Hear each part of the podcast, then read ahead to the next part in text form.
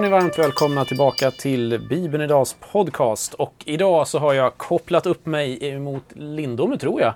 Eh, insåg att jag inte frågade dig innan vi drog igång vart du sitter någonstans. Men eh, det är i alla fall en gammal kär gäst tillbaka i eh, podden. Jag tror att du kanske ligger på topplistan, topp tre, som har varit med flest gånger. Martin Lokrans, välkommen tillbaka. Tack så mycket. Alltid roligt att, att ha det så här stimulerande samtalen. Sitter du i Lindome eller var är du har satt dig? Ja, jag sitter på mitt, vårt nyrenoverade så kallade församlingscentrum här i, i eh, Lindome city. Lindome city, det låter fint. Var ligger Lindome ja, för den som inte har koll? Eh, Lindome ligger ju mittemellan Kungsback, Kungsbacka och eh, Göteborg. Två och en halv mil från, från centralen. Och där har du hållit hus som präst i ett par år. Ja, precis. Jag kom hit eh, 2005 så att jag börjar bli en inventarie här tror jag. Du har nästan varit där längst va? Ja. ja Ingela, har, Ingela har varit här i 30 år, vår diakon, så att eh, jag ligger lite grann i lä där. Ja, innan hon slutar så blir du inte äldst på kåken liksom. Nej, precis. Nej. Ja, hur är, leker församlingslivet då som präst? Vad är det du liksom funderar på i, i, i prästerskapet just nu? Oj, eh, det var en fråga jag inte var beredd på. Um, vi måste göra det lite obekvämt så här i början. Ja, Ja, men precis, precis. Alltså jag... Nu har vi ju till exempel en väldigt rolig alfakurs som vi är mitt, mitt inne i och, och, man får se människor upptäcka den kristna tron och eh, kanske för första gången och eh, se insidan och upptäcka och det är ju eh, det är ju något av det roligaste jag vet. Eh, och det är jag funderar mycket kring ja, men hur, hur, hur, får man, hur får man en, en bra grund? Hur blir man en, en, en verklig lärjunge som gör att eh, jag lär känna Herren, att mitt liv blir förvandlat, att vi blir salt och ljus för världen. Eh, eh, vad, vi, vad behöver människor för kunskap, för rent praktisk vägledning för det kristna livet så att det blir ett liv, inte bara en teori eller inte bara en känsla utan ett, ett liv tillsammans med Herren men också i, i kyrkan, i den kristna gemenskapen. Um, um, jag vet ju att, att det är väl någon större församlingsrörelse som, som har myntat uttrycket att församlingen är världens hopp och jag tror faktiskt att det, att det är så. Ehm, men, men hur lever vi ut det och hur lever vi den verkligheten? Det, man, det är frågor som jag ständigt återkommer till och, och eh, det är väl också om man nu ska... Det är en av de anledningarna att jag tycker att, att eh, Paulus är så otroligt intressant. Eh, därför att han gör det här för första gången. Han är tvungen att, att undervisa dessa människor. En del är eh, judar. Eh, en del är så kallade God-fearers, alltså sådana som har funnits i den judiska gemenskapen. Men också väldigt många är liksom eh, hedningar som inte har någon kontakt med med den judiska tron och, och, eh, och, inte dess metamorfos där Messias är centrum utan de kommer helt utifrån och ska lära sig ett, eh, att leva livet tillsammans med Gud, tillsammans med, med Herren Jesus Kristus i en, i, en, i en gemenskap. Och hur i hela världen ska han vägleda dem till, till eh, eh detta liv? Så att han befinner sig, det är ju ett experiment som världen aldrig någonsin har tidigare har skådat. Som Paulus på något sätt blir en av de främsta föregångarna för. Och det, vad gjorde han? Eh, det, och, och att, att, att, läsa det på det sättet och, och borra det eh, och också få syn på, Jesus, på Paulus person Eh, det, där går jag igång. Det tycker jag är fantastiskt spännande. Ja. Och det var just därför som jag ringde upp dig idag för att jag vet ju att du har fördjupat dig lite i Paulus och vi har ju pratat om Paulus eh, lite kopplat till det eftersom att vi eh, eh, ju gav ut en bok om apostlagärningarna här i Bibelguide-serien och nu kommer om någon vecka här så kommer nästa, en guide till och då blir det Filipperbrevet. Mm. Så det ska vi också ha en, en podcast om här ganska snart. Eh, och då tänkte jag, då kan det vara lite intressant att, att eh, ha en podcast där vi pratar om Paulus... Oj, hjälp! Nu lät min skrivare massor här. Hoppas det inte skrämde livet ur någon. Eh, då ska vi ha en podcast där vi pratar om, eh, men lite översiktligt om Paulus helt enkelt. Och eh, du, du glider ju lätt in på det själv här märker man för att du, du har funderat mycket på Paulus på sista tiden. Och, eh, jag tänkte vi skulle börja i, i hörnet Paulus lever för ja, snart 2000 år sedan i ett samhälle som eh, inte hade några mobiler och så vidare och så vidare. Men eh, det tycks ändå vara så att många tycker att Paulus är i allra högsta grad väldigt aktuell idag också. Inte bara för att han talar om, om vad ska jag säga, eviga ting, om, om vad Kristus har gjort och så vidare, utan också för att det finns vissa beröringspunkter med, med men, Sverige idag. Eh, vad tänker du om det, om vi börjar där? Eh, ja, det finns jättestora beröringspunkter. Eh, och en är ju det att Paulus han navigerar som en mästare eh, i att leva i flera olika världar samtidigt. Han kan Eh, den judiska världen, eh, det tankesättet, det tänkesättet som är präglat eh, den kulturen, naturligtvis innan och, utan och, och innan. Ehm, och samtidigt då så är han uppvuxen i Tarsos, eh, alltså nuvarande sydöstra Turkiet en, en kosmopolitisk stad med, med eh, människor från eh, stora delar av, av, av romarriket. Eh, så att han, han lever samtidigt i, en, i den romersk-grekiska kultursfären i det romerska imperiet.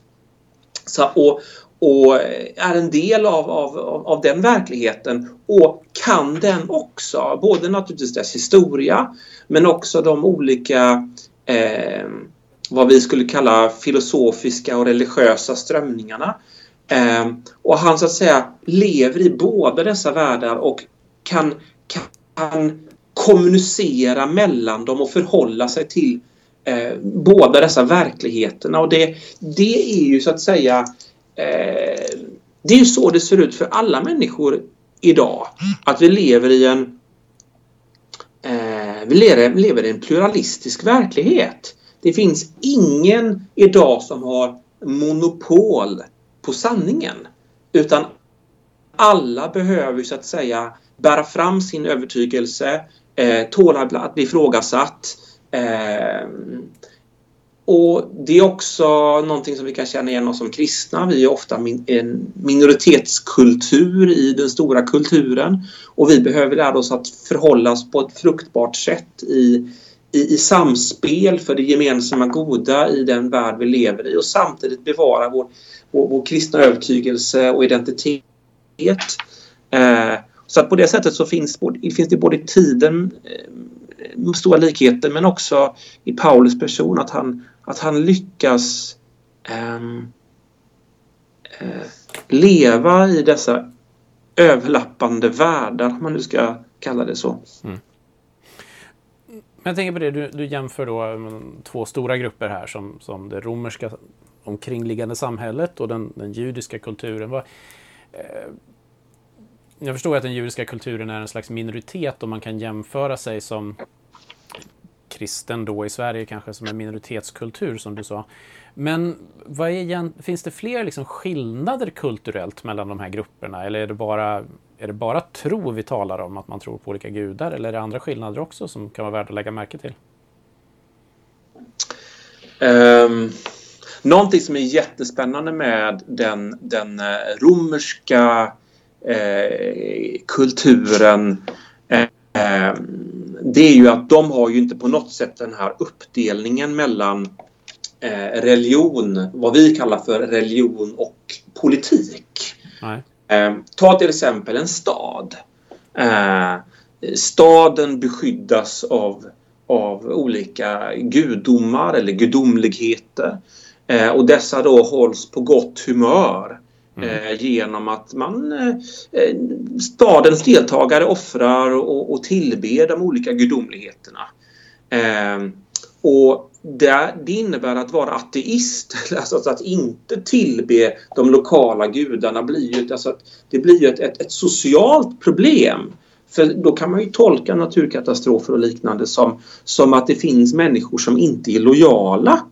Eh, så, att, eh, så att det gör det att, att det är en religiös plikt helt enkelt att eh, vara en del av eh, festivalerna till eh, Zeus eller eh, Artemis eller, eller Mars eller vilka gudomligheter man har. Eh, så att det finns en...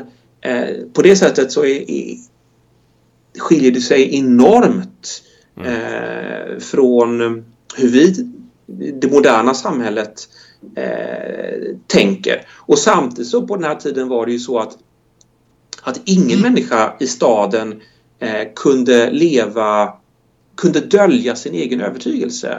Det här att man har en privat sfär där man så att säga där, där den egna övertygelsen är privat. Det existerade inte bara möjligt för en liten smal elit som kunde dra sig undan till något gods någonstans. Men eh, för övriga människor så var livet på display. Vilket gjorde till exempel då för Paulus eller judar att om man inte deltog med ens religiösa övertygelse så skulle inte de uttrycka det, men om vi nu gör det lite anakronistiskt. Det blev ju någonting som blev uppenbart med andra att både vittnesbördet men också utmaningen mot det övriga samhället blev uppenbar. Mm. Eh, vilket gjorde naturligtvis också att de kristna tidigt kom i kläm. Eh, därför man såg att ja, men här har vi en grupp människor som inte har de judiska privilegierna att inte tillbe Caesar och de lokala gudarna. Eh, de gör ju inte det. Oj, här blev det en naturkatastrof, här blev en sjukdom, här blev en jordbävning. Vems fel är det? Jo, men det är ju då så här som inte tillber, tillber vår lokala gudar till exempel. Eh, så därför så blev de kristna tidigt ganska utsatta.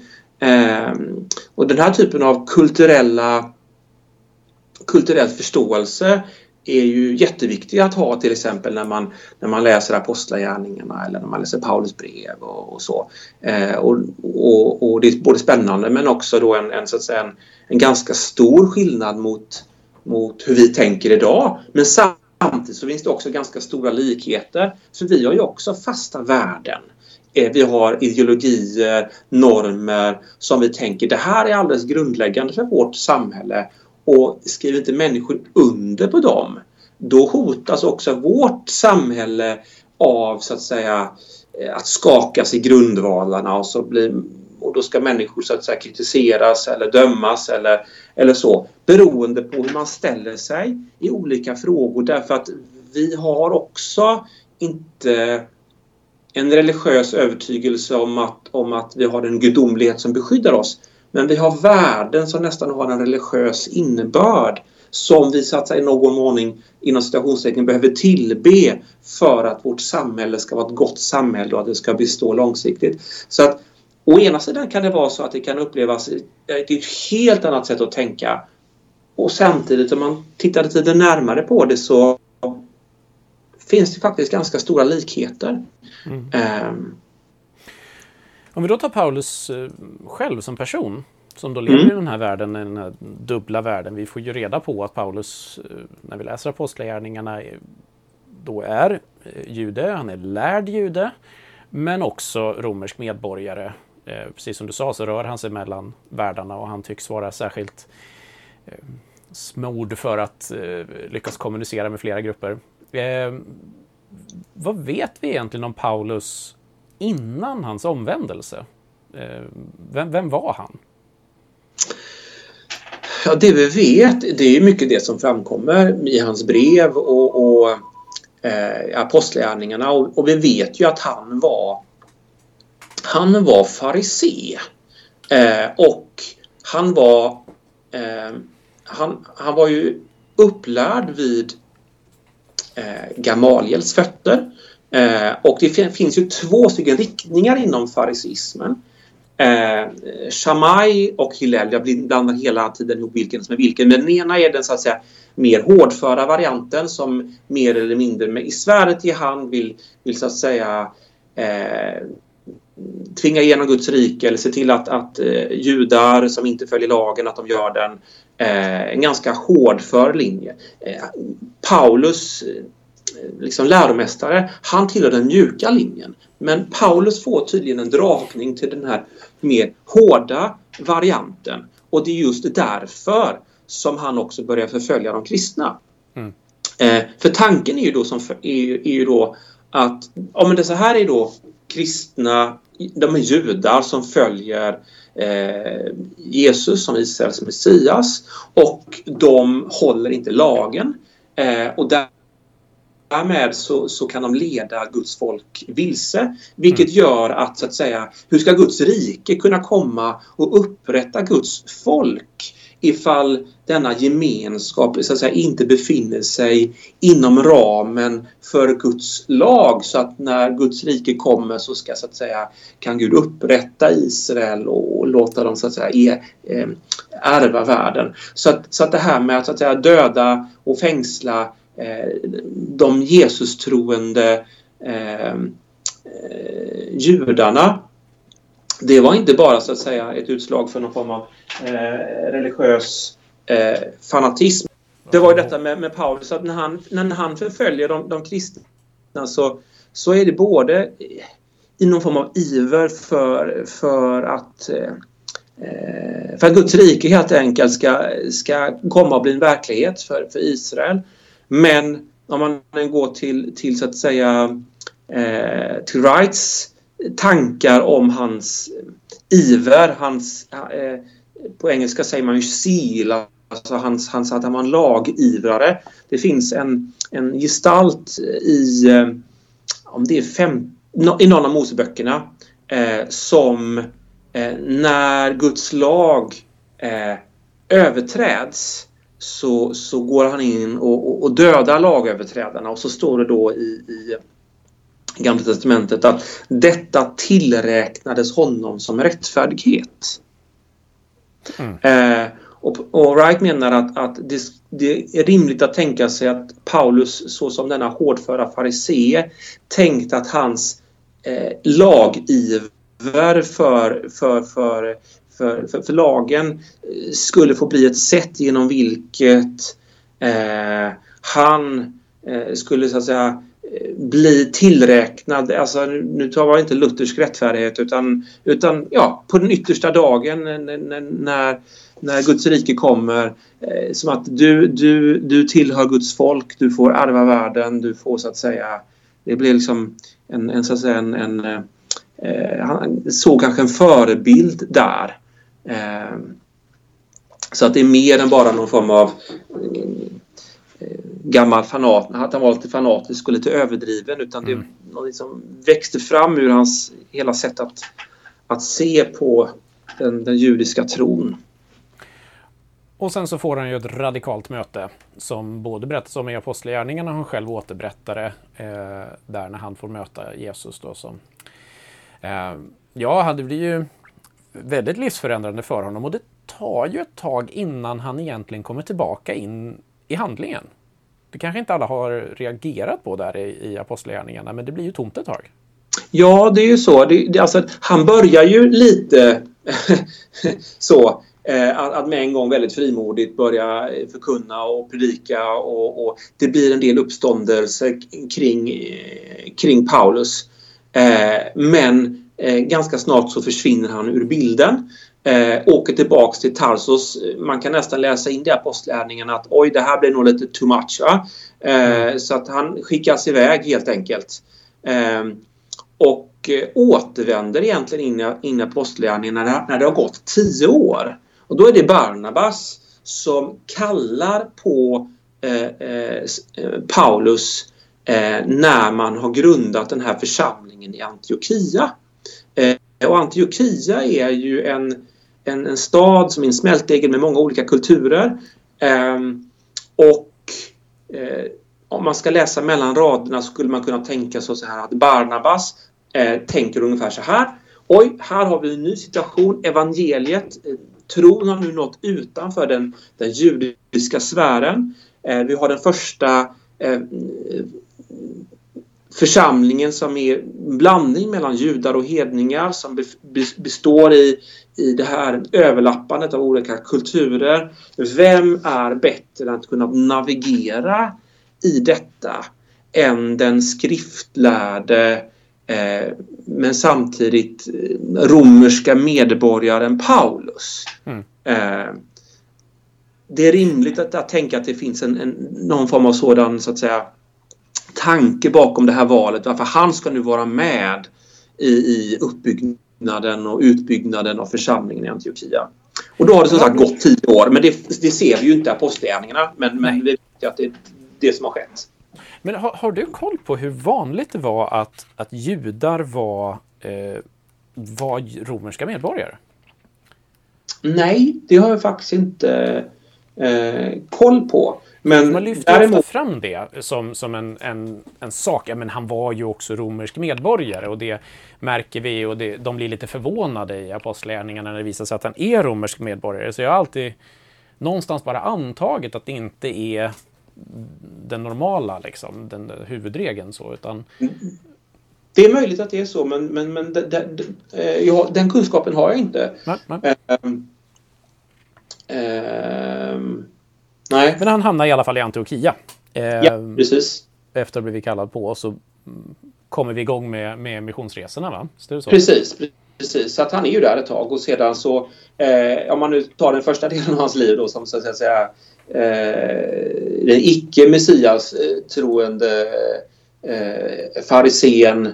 Eh, sedan kan man säga hans omvändelse och de tio tysta åren. Eh, och sedan så den sista delen, om man gör en tredelad eh, uppdelning, så har vi då hans, att säga, hans, hans liv som apostel, missionär. Mm. Eh, så. Och det är den Men... som finns beskriven till stor del i Apostlagärningarna.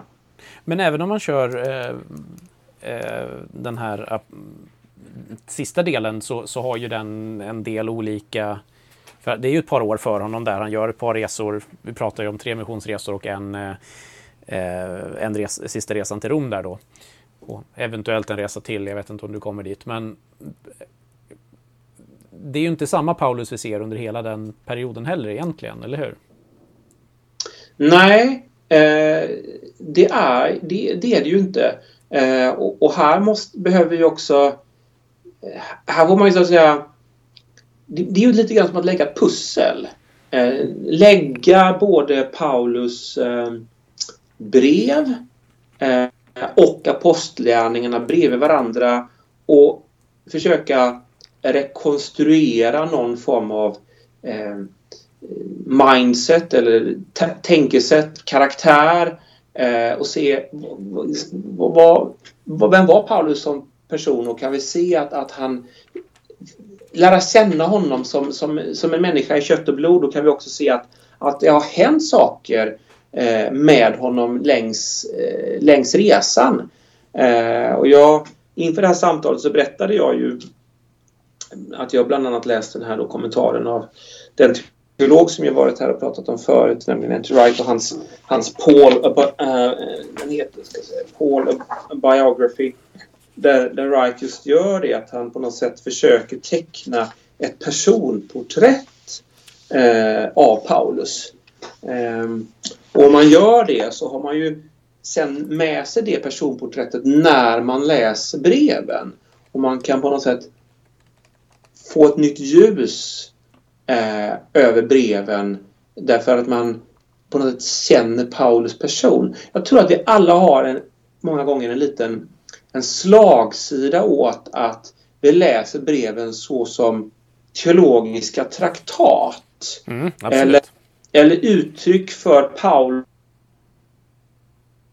teologi. Och det är ju inte fel. Men eh, det är ju så att säga det här är en levande människa och det, det reflekterar en, en människa i kött och blod och egna erfarenheter.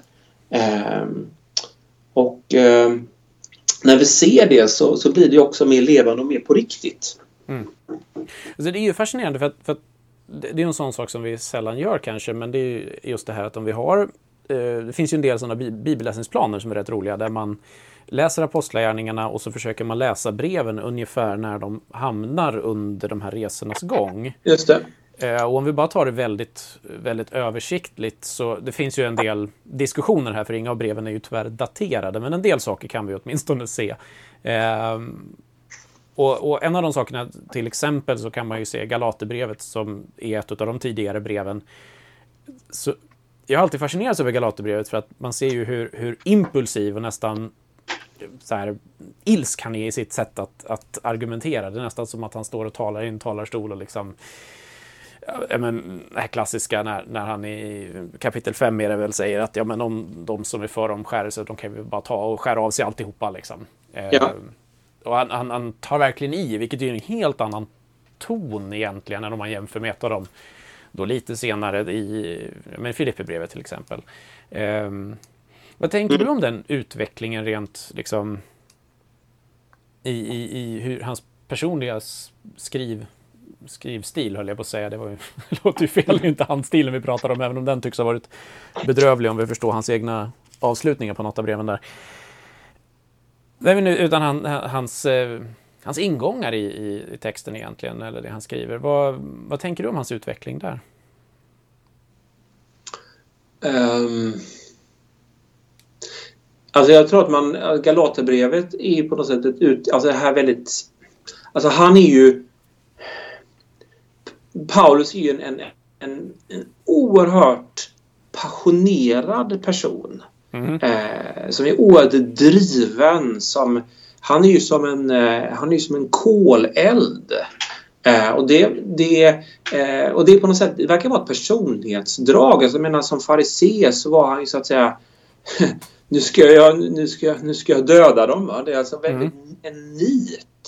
Eh, sedan han blir kristen så har han kvar samma nit fast för, fast för Kristus. Och, och i Galaterbrevet så är det här, men här hotas evangeliet.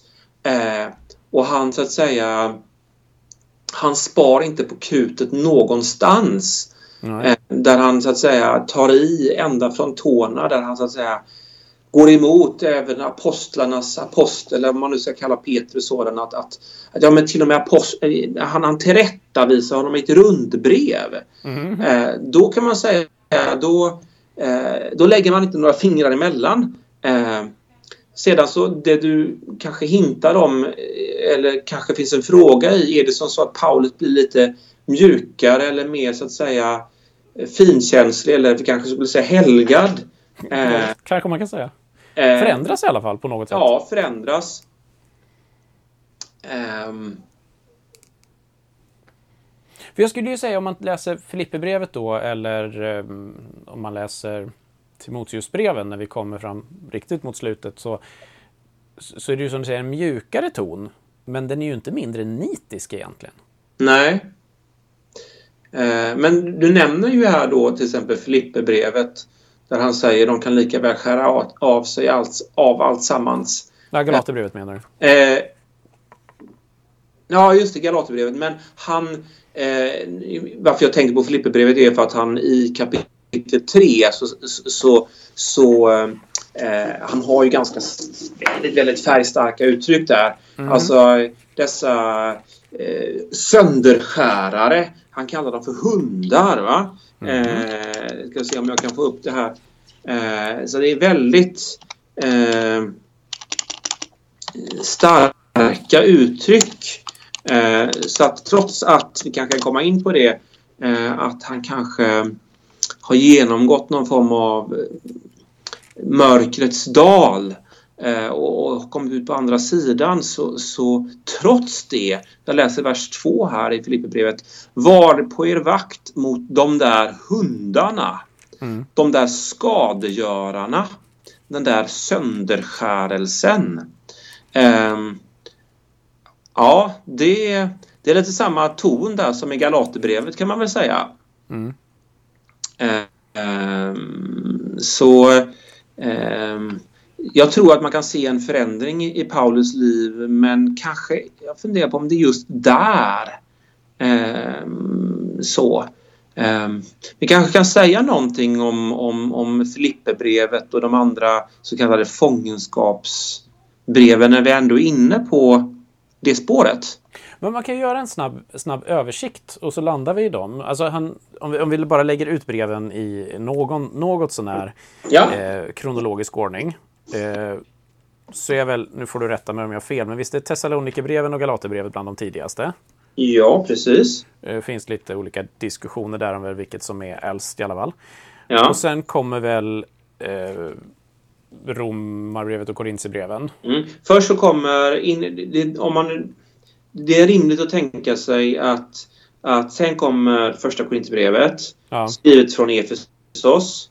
Eh, om man nu ska följa den, den teori som jag kommer kanske lägga fram här Ja. så kommer sedan eh, fångenskapsbreven, Filipperbrevet, Filemonbrevet, Kolosserbrevet och Efesierbrevet. Ja. Eh, därefter så kommer andra Korintierbrevet när, han- Okej.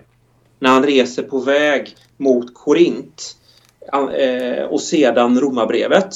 Eh, och eh, därefter då eh, första och andra Timoteusbrevet och Titusbrevet till slut. Ja, det är liksom ganska slutet mot sitt liv. Ja, Okej, då- precis. För att jag har, det finns ju som sagt olika teorier här, men eh, Precis, det gör ju det. det beror ju på vilken fångenskap vi talar om. Så vi Precis. kan ju ta och kliva över i fångenskapsbreven då, för att det är där det blir eh, intressant där. Mm, varsågod.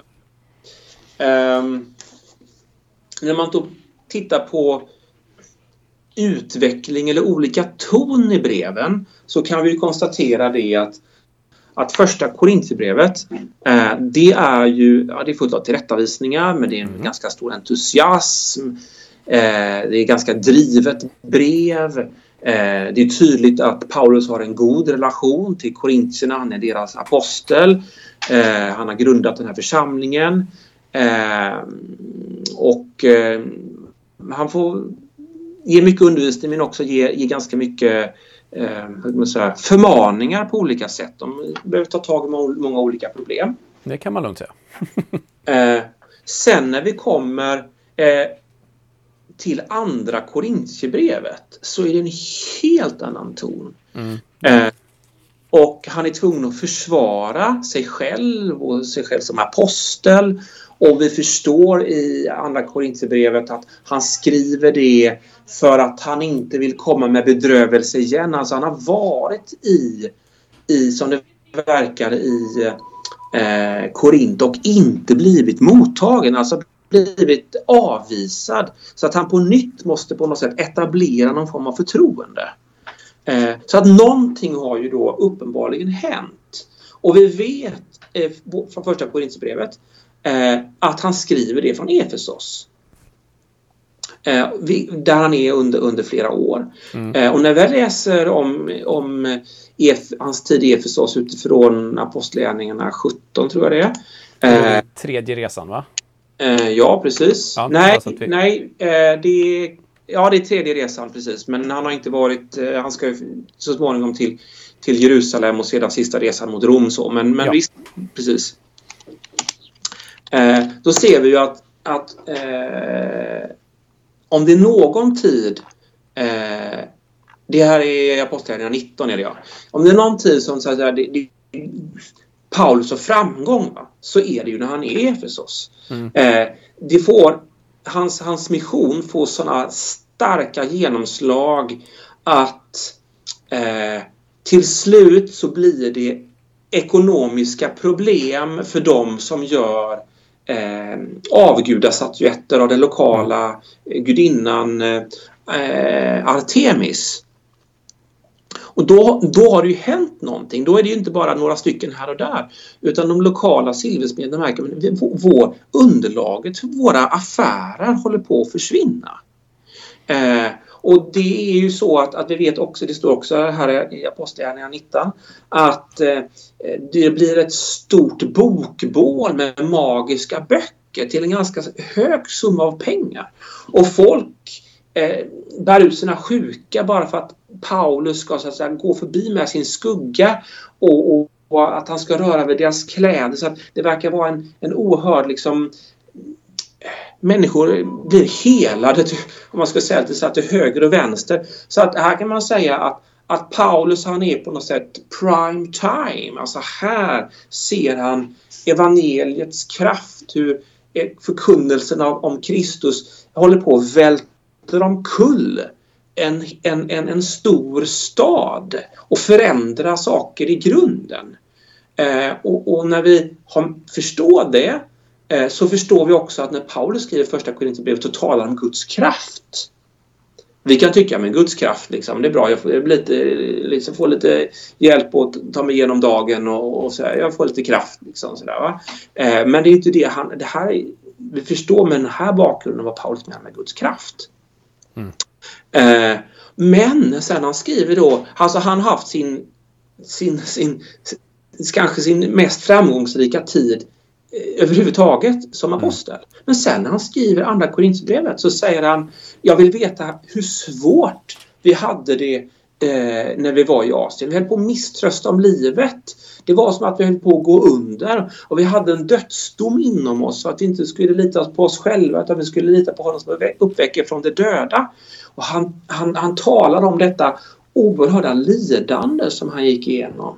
Eh, och det stämmer ju inte alls med eh, så som det beskrivs i, i eh, apostlagärningarna. Så då är frågan, vad är det som har hänt? Mm, precis. Och, och, då är det en ganska vanlig teori, Wright är inte ensam om den, men då tänker man sig att eh, Efesos kapitel 19 eh, så hamnar Paulus i fängelse.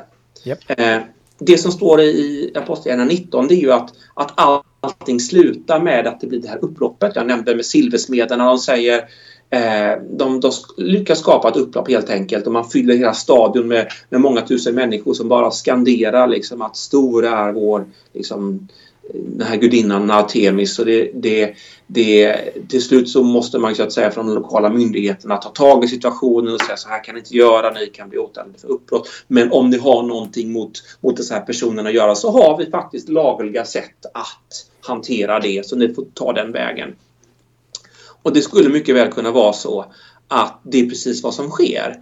Att eh, man helt enkelt gör en laglig anklagan mot Paulus och då är det så att då finns det väldigt mycket att ta på. För han har ju utmanat eh, alla de lokala eh, eh, gudarna. Och ja, det är liksom det ingen där, tvekan, nej. Nej, nej, det är precis. Eh, och, och, och, det där var ett hot, inte bara mot människors religiösa övertygelse eller mot män, några människors inkomster. Utan det var ett hot mot hela eh, stadens eh, överlevnad så som man trodde.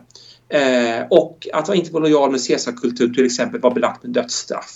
Eh, så att det är fullt möjligt, det är en väldigt rimlig teori att, att Paulus faktiskt eh, hamnar i fängelse där.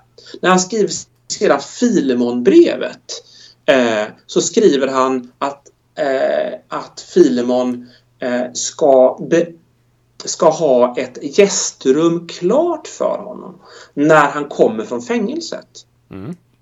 Eh, och eh, det här är då skrivet till Filemon som bor i Lykusdalen, Korosse, någonstans mindre Asien, ganska litet ställe. Eh, och det är ganska orimligt att tänka att Paulus eh, ska återvända just dit i sina resor. Han har ju redan tänkt att han ska till Rom så småningom, att han ska tillbaka till Jerusalem. Eh, så det, det, är rimligt att han skriver det när han i fängelse är i närheten. Eh, och då hamnar ju så att säga Filemonbrevet eh, det, det är rimligt att tänka att det är skrivet från en fängelsevistelse när han är i mindre Asien och att passera den fängelsevistelsen då i Efesos. Så det är ytterligare ett, ett skäl till att placera eh, att han kanske hamnade i, i fängelse där. Om man leker med den teorin eh, och utgår från det, då blir det också många saker som klarnar när det gäller, gäller andra, eh, andra Korintierbrevet. Eh, för att om man tänker sig att de hamnar i fängelse, på den tiden var det ju som så att man hade ju inte människor som eh, Alltså fängelse var, det ska man börja med säga, fängelse var inte en del av ett straff utan var där man satt i väntan för, för domstolen Nej, innan man blev dömd. Mm, häktet. Precis. Häktet, ja precis. Eh, och, och, där fick man ingen mat, man fick ett vatten, man fick ingenting utan man fick ha vänner helt enkelt som fick hjälpa en med det, i alla fall gick man under. Men Paulus var ju samtidigt en person som kunde vara en fiende mot staten så att vara, eller mot romarriket, så att vara, visa sig vara allierad med honom var ju också eh, en stor fara. Så Paulus var enormt utsatt och man kan bara föreställa sig, det räcker med ett par dagar eller ett par veckor under de omständigheterna, kanske under tortyr dessutom, eh, att man bryts ner. Eh, och eh, som Paulus, som Wright lyfter fram, att, att när vi läser i andra Korintierbrevet och han talar om den här dödsdomen att han, och allt det här som han upplever. Det låter som att det är skrivet i backspegeln. Men när han väl, han har varit i en situation där han faktiskt tappade hoppet. Mm. Där han tappade eh, tron på att han skulle överleva. Där han faktiskt tappade hoppet om att, att, att, han skulle, liksom, att det skulle bli någonting av det här som han var en del av. Eh, han återkommer i det till många av sina brev det här att det vi gör i Kristus att det inte eh, på engelska man säger man is not in vain, alltså att det inte ska gå till spillo. Och man kan förstå att det är någonting han har begrundat. Ska allt det här mitt verk, ska det bli bara någonting som rinner ut i sanden? Eh, och det kan ju alla präster och pastorer relatera till. Det här som jag lägger ner mitt liv till. Ska det, vad ska det bli av med det? Ska det bära frukt? Eh, och om man läser med dessa glasögonen eh, då kan man läsa eh, så att säga andra Korinthierbrevet eh, så som att han går igenom en metamorfos eller han, han, han får bottenkänning. Han går igenom en depression. Han, han tappar allt på något sätt. Men han lyckas så att säga ta sig igenom den här perioden.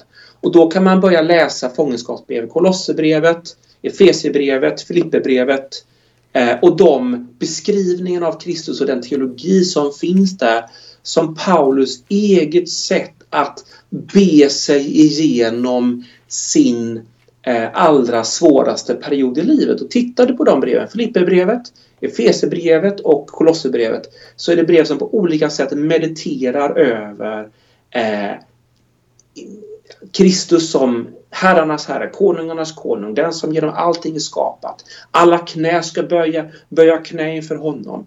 Eh, det är de så här stora kosmiska visionerna av Kristus, hans seger, hans, hans upphöjda person eh, och att Paulus på något sätt under så här tiden i fängelset eh, fick borra sig djupare in i vem Kristus är, vad han har gjort, vad han ska göra för att ur det hämta tröst och styrka och eh, få en ny vision av vad det är att vara en efterföljare till Kristus. Eh, och när han då kommer ut på andra sidan så har han då med sig det här på ett nytt sätt. Så sen när han skriver till exempel Romarbrevet, när han har gått igenom den här perioden, skriver andra Korintierbrevet eh, och skriver sitt största och mest sammanfattande brev. Och vi läser i Romarbrevet 8 om, om hur han säger att ingenting kan skilja oss från Kristi kärlek. Varken nöd eller ångest.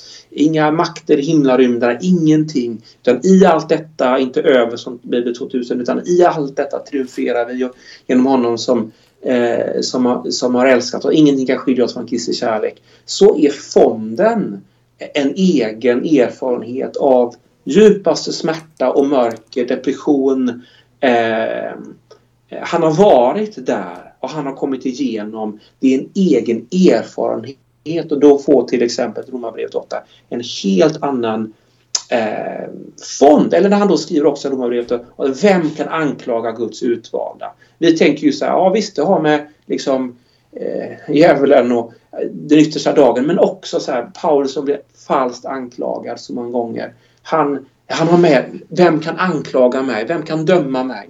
Nej, ingen. För Kristus, konungen och Herren, han, jag är godkänd i hans domstol. Eh, vad kan människor då göra mot mig? Eh, och har man med sig Paulus resa så blir ju både andra Korinthierbrevet och Romarbrevet och kanske också och även fångenskapsbreven de får ju liv på ett helt nytt sätt. Mm. Ja, det, det, det, är verkligen där jag tycker att de här och, och därför jag ville prata om det lite grann också för att eh, jag tycker själv att, att Paulus, om man bara läser breven så blir det lätt att man läser dem som du säger som någon slags ja, traktatteologiska, eh, så här, vilket de ju är. Men eh, när man lägger på då apostlagärningarna och historien kring då, så, så, blir det ju så mycket mer levande. Eh, och jag tycker också att fångenskapsbreven in, har en sån... Det, det, känns på något sätt som att Paulus också vänder... Ja, men det är den här kosmiska herren som också kommer honom nära. Ja, precis. Där det, det liksom inte bara är, vad ska jag säga, inte bara tillrättavisningar och inte heller bara ni ska få eh, minsann en dag så ska det visa sig, även om det stråket ibland finns där lite grann, så blir det ju också det här, men vi, vi är arvingar, det är liksom mm. eh, Kristus är oss nära och, och, och sådär. Mm. Så det, det händer helt klart saker här med honom och, och ja. eh, jag, jag, jag, tänker att nu, nu slog jag upp Filipperbrevet 3 eh, här nu. Om man, om man tänker sig att han har haft den här oerhörda intensiva kampen. Han har tappat hoppet. Han har haft den här dödsdomen inom sig. Eh, men någonstans så kommer han igenom och han börjar då formulera sina nya insikter men erfarenheter i sina brev. Eh, och så hamnar vi då i Filipperbrevet 3 eh, där han då kan säga men allt sådant som var en vinst för mig har ju för Kristus skull kommit att räknas som en ren förlust. Jag räknar faktiskt det som en förlust jämfört med det som är långt mera värt. Kunskapen om min Herre Kristus Jesus. Eh, jag kastade på sophögen för att vinna Kristus och få leva med honom. Och sedan, jag vill lära känna Kristus och kraften från hans uppståndelse och dela hans lidanden genom att bli lik honom i en död som hans. Alltså han har i sitt lidande och i sitt mörker fått en lära känna Kristus på ett sätt som han aldrig har lärt känna honom tidigare. Eh, och i det så har han fått ett liv och ett hopp och en tro som han heller aldrig haft tidigare. Vilket gör att jag tror att det här är så att säga second conversion. Liksom. Här eh, lär han känna den korsfäste Kristus på ett sätt som han inte gjort tidigare. Vilket gör också att han har ännu mycket mer att ge. Mm. Och det, det, här är väl ganska typiskt för, för alla oss människor i våra trosresor egentligen. Just det här att vi, vi, vi, får lära oss olika saker på olika sätt i livet. Och, och Gud är ju fantastisk på att använda olika erfarenheter i livet för att att, att vi ska få syn på andra sidor av, av Gud och av Jesus. Eh, och det, det, ser vi väldigt tydligt här tycker jag med Paulus, hur, han, hur hans vandring eh, verkligen påverkar vad han får syn på. Mm. Om, om, vi ska gå in för landning då. Ja. Eh, du ska få springa iväg till andra prästerliga uppdrag och sådär. Så att, eh, ja, hämta min son på hos dagmamman. Det, det, det, är också en uppgift i Guds rike. Det är också ett prästerligt eh, uppdrag, ja. Du. Ja. Eh, Nej, jag tänker bara att vi, vi för, för att liksom knyta ihop säcken och Paulus liv så, så reser han ju sen då som, som fånge eh, till Rom där han då sannolikt avrättas. Eh, Eh, är det någonting utav av liksom i den här sista fasen som du tänker att du skulle vilja lyfta? Eh, vi vet ju inte jättemycket om det egentligen, vad som händer. Det kan finnas en sak som är, som är intressant eh, och det är att Paulus han, är, han verkar vara en, en mästerstrateg. Eh, och han vill, plas, han vill bygga eh, Kristusgemenskaper som förkunnar att Jesus är Kyrios, Soter, alltså eh, Herre och Frälsare, titlar för eh, den romerska kejsaren. Och han placerar dessa gemenskaperna eh, så att de så att säga får utmana eh, liksom den, den, romerska makten eh, och säga det är inte du som är herre utan du är, det, det är Kristus som är konungars konung och herrarnas herre. Eh, så att han, det är ju ganska uppkäftigt kan man säga men också väldigt strategiskt. Mm. Och det är också en av de drivkrafterna till att komma till Rom. Mm. Absolut. Att få i självaste kejsarens stad eh, förkunna vem som är herrars herre och konungars konung. Eh, så att det här att han vädjar till kejsaren det, det är ju så att säga, ja eh, han gör ju det med tanke på att han har en egen dom över sitt huvud och det är ett sätt kanske att komma ur eh, sina judiska landsmäns konspiratorer, konspirationer och så. Men det är också ett sätt att, att på något sätt komma till någon form av slutmål i hans missionsresor, att, att få förkunna eh, Herren, där, och det är precis så apostlagärningarna slutar, att han obehindrat kan eh, förkunna Guds rike, förkunna att, att Jesus, är, Jesus är Herre.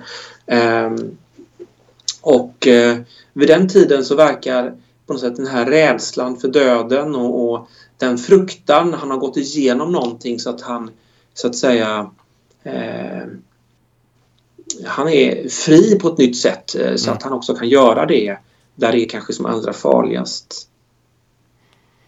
Det här blir en intressant övergång för att nästa eller nästnästa podcast, beroende lite på hur schemaläggningen faller här, så kommer vi hoppa inte riktigt hundra år fram i tiden och stanna kvar i Rom och läsa om en kristen filosof som, eller prata om en kristen filosof som levde då och som under förföljelse försöker försvara den kristna tron och eh, på ett ganska uppkäftigt sätt kan man väl säga eh, lämnar in en skrivelse till, eller två skrivelser till, eh, till kejsaren i Rom.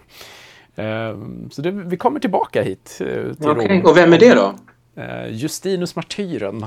Ah, ja. Mm. vi håller på att läsa hans, hans bok, eller han, översättningen som kom ganska nyligen om, av hans apologia som vi ska prata om här i en podcast om några, om några veckor.